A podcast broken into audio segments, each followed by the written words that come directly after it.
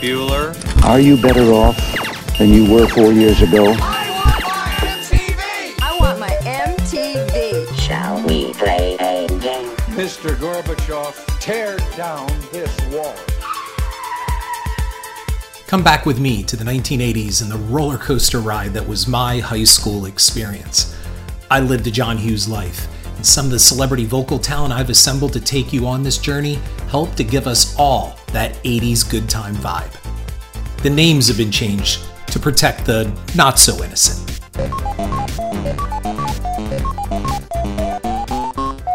The degree of social acceptance that each teenager experiences leaves its mark on his personality pattern. Lack of social acceptance can leave emotional scars. Our first attempt at economic recovery was Jess's house. He threw a major party with kegs, cases, and carbonated wine coolers that all fell off the truck, or as Uncle Mo would like to say, fell on his desk. Everyone was there Mick, Steve, Allison, Kellen, Butch, and, and more. The red carpet of Westwood. I always had the famous fish food chain in my head that, you know, that little fish being eaten by a bigger fish being eaten by a bigger one. If you went by this diagram, these kids were the sharks. Having fun together makes a party. This means both hosts and guests. We had two bigger guys collecting money at the door, stuffing the cash into a shoebox. Five bucks a head, and you got a cup admission and all you could drink or puke. The cash shoebox was then handed off to Jan, who took it to another room to count it. I came up to Butch and his girlfriend as they came downstairs in Jess's house. Hey, man. I heard about the cops. I was referring to the police that got involved in the wake of Butch's pummeling of the members only burners. Dude, it's fine. We're all gonna be fine. It's all good. Come on, go raise some money. I found Jan in Jess's kitchen finishing up the tally. She was nervous, but you could also tell she was pleased. Well, how's the trade deficit, Jan? I gotta get home. My parents think I'm at the movies. How are we gonna get this into the class account? I got that part. It feels so much better. And then Stacy showed up. She was flanked by a few girlfriends and she passed through the kitchen with a cup in hand, her eyes on the shoebox. She gave me a small smile. Is anybody hungry? Well, a little snack certainly is pleasant about this time of evening. Simple food, buffet style, an informal way to serve refreshments. Each one can serve himself and help the others too. Kiri was there, and she and Mick came up to me sometime during the night. Jess sat nearby at a card table playing around with some of the guys. I couldn't believe Kirsten had come to something I was hosting. Chrissy, baby. Big party. You making money for our class? She moved close to me, took both of my hands by the wrists, and slapped my hands down on her chest and held them there. She looked me right in the eyes and said, These are Kiri's breasts. Yay! Someone got shares well with others on their report card. Then she produced a $5 bill and dangled it. Who gets this? Oh, you, you don't have to. Jess was up and out of his seat and snatched that five bucks right out of Kiri's hand, preempting my refusal. Jess then took the money toward the kitchen to put it in the cashew box. That belch was Scalzo's announcement that he had arrived. He sat down at the card table, grabbing the deck, and shuffled. Who's up for some strip poker? That table cleared fast, like grease in a pan from a drop of Dawn dishwashing liquid. Jan was on her way out of the party to get home when Stacy stopped her. Uh, shoebox treasury? She pointed to the shoebox under Jan's arm. Have a good time, Stacy. Jan walked right out. She wasn't going to engage Stacy. Jan knew the deal and knew Stacy was not looking for social conversation. Stacy was at our party on a fact-finding mission. Part of a good party is knowing when to go home, soon after refreshments have been served. Now, let's think back. What made this party such a good one? What do we want to do next time? The whole thing went on until almost dawn, leaving behind the scattered remains of partiers throughout Jess's house. They found a place to crash pretty much everywhere, including Jess's parents' bed as well as Jess's. His parents were away in Florida somewhere for a week. Jess was crashed on the downstairs sectional, sleeping like the dead next to me. The place smelled of flat beer, sweat, and farts. Around 7:30 that morning, that doorbell woke Jess and shot him into action. He got to his feet, tripped over the ottoman, almost face planting into the shag carpeting. Fuck! My eyes popped open to find Craig in his underwear in a chair across from me. His body was once again vandalized in markers and Sharpie graffiti.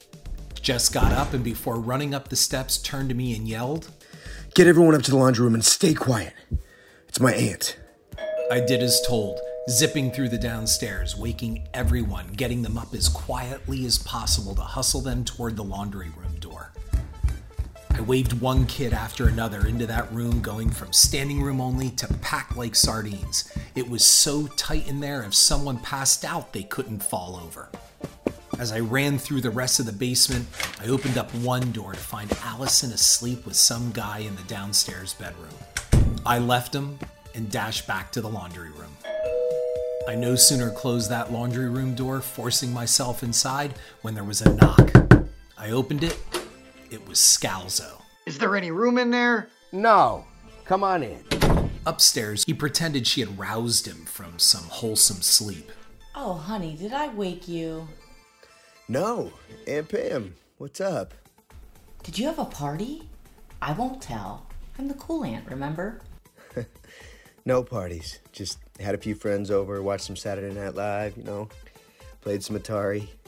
Down in the laundry room, Scalzo made an announcement to all of us. I got a fart. It's serious. Scalzo crop dusted that room. I got the whiskey shits, you pussies. Shits? It must have rocketed right upstairs because you heard Jess's aunt ask, Are you feeling okay? No, I'm, I'm fine. I'm fine. I, I just want to go to bed. Let me feel you, Jess. Wow, she is the cool aunt. and then you heard it. Allison waking up to morning sex in that bedroom down the hall from all of us. Do you hear that? You could hear Jess's aunt upstairs, her feet going down the hall, wondering where the rising sex sounds were coming from. Are you watching a porno tape? Filthy farm girls. I waited, listening to see if his aunt bought it.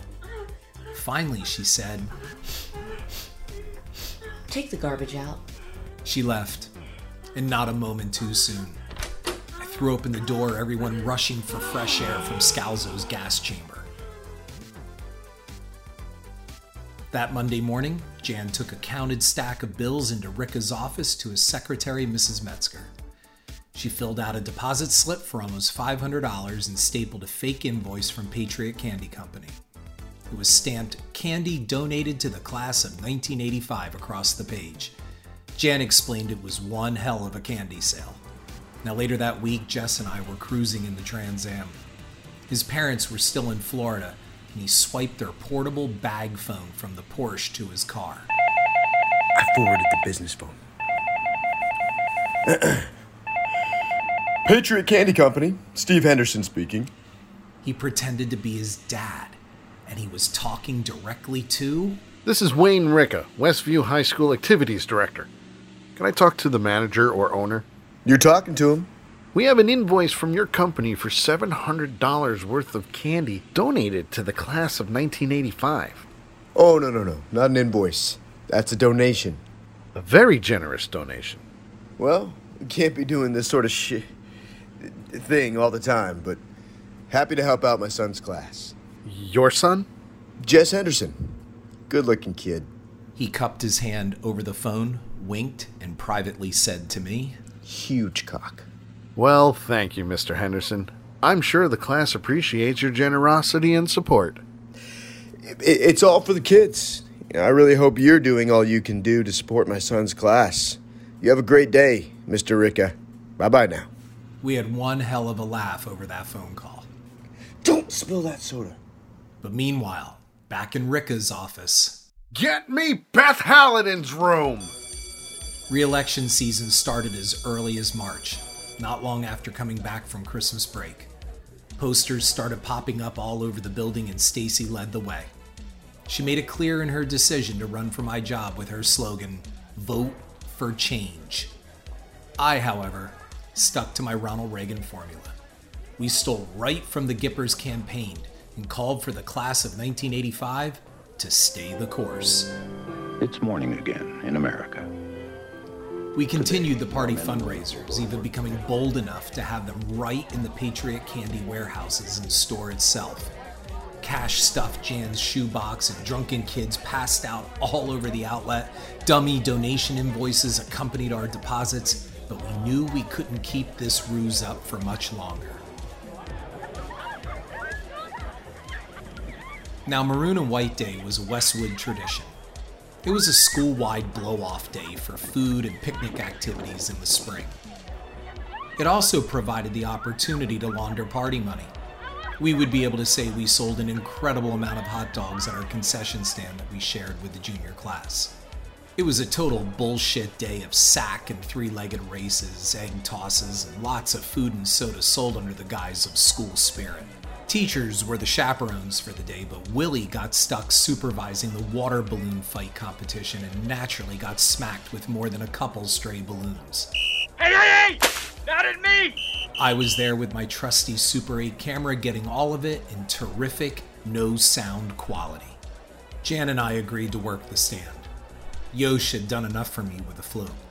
And Becca, well, it was a day for Becca to parade around in a shirt and pair of shorts one size too small and get the attention she loved and, well, quite frankly, deserved. We shared the stadium concession stand, and that day I was blessed by this absolutely cute blonde in a tight t shirt and maroon shorts in charge of selling soda to thirsty field dayers. She had this beautiful smile, blue eyes, and a mane of wild blonde hair. Her body was perfect in the maroon and white attire, and I couldn't keep my eyes off of her. Then Hallidan came to our window and threw a bucket of cold water over me. Making lots of money? I opened our cash box and it belched green. We had moved shoebox money into it. I assume you can provide receipts for all those hot dogs. Sure can. Then Stacy magically appeared, as if on cue. She grabbed at Hallidan's hand to lead her away from our window. Can I see you for a minute? Hey, Stace. Need a wiener? I waved a hot dog salaciously at her. She ignored me, leading Hallidan just out of hearing range, but making sure they could be seen. I got distracted by the soda slinging blondie in the stand. I decided to go for it. It's a stiff competition out there. Really? Jan heckled me from back by the grill. Hey, lover boy, cook the wieners. However, Jan kept her eye on Hallidan and Stacy, who kept looking back at me and our stand while they talked. Oh, this can't be good. I was oblivious, focusing all of my attention on Soda Girl. Hey, if you're not doing anything over the Memorial Day weekend and you want to see a movie, I work there. I dropped the I work at the movies pickup line again. Behind me, Jan watched as the members only burners that Butch had pounded approach Hallidan and Stacy. Jan later said that Stacy had them waiting, bringing them to Hallidan to talk. Sure. Want my name? I was just going to ask.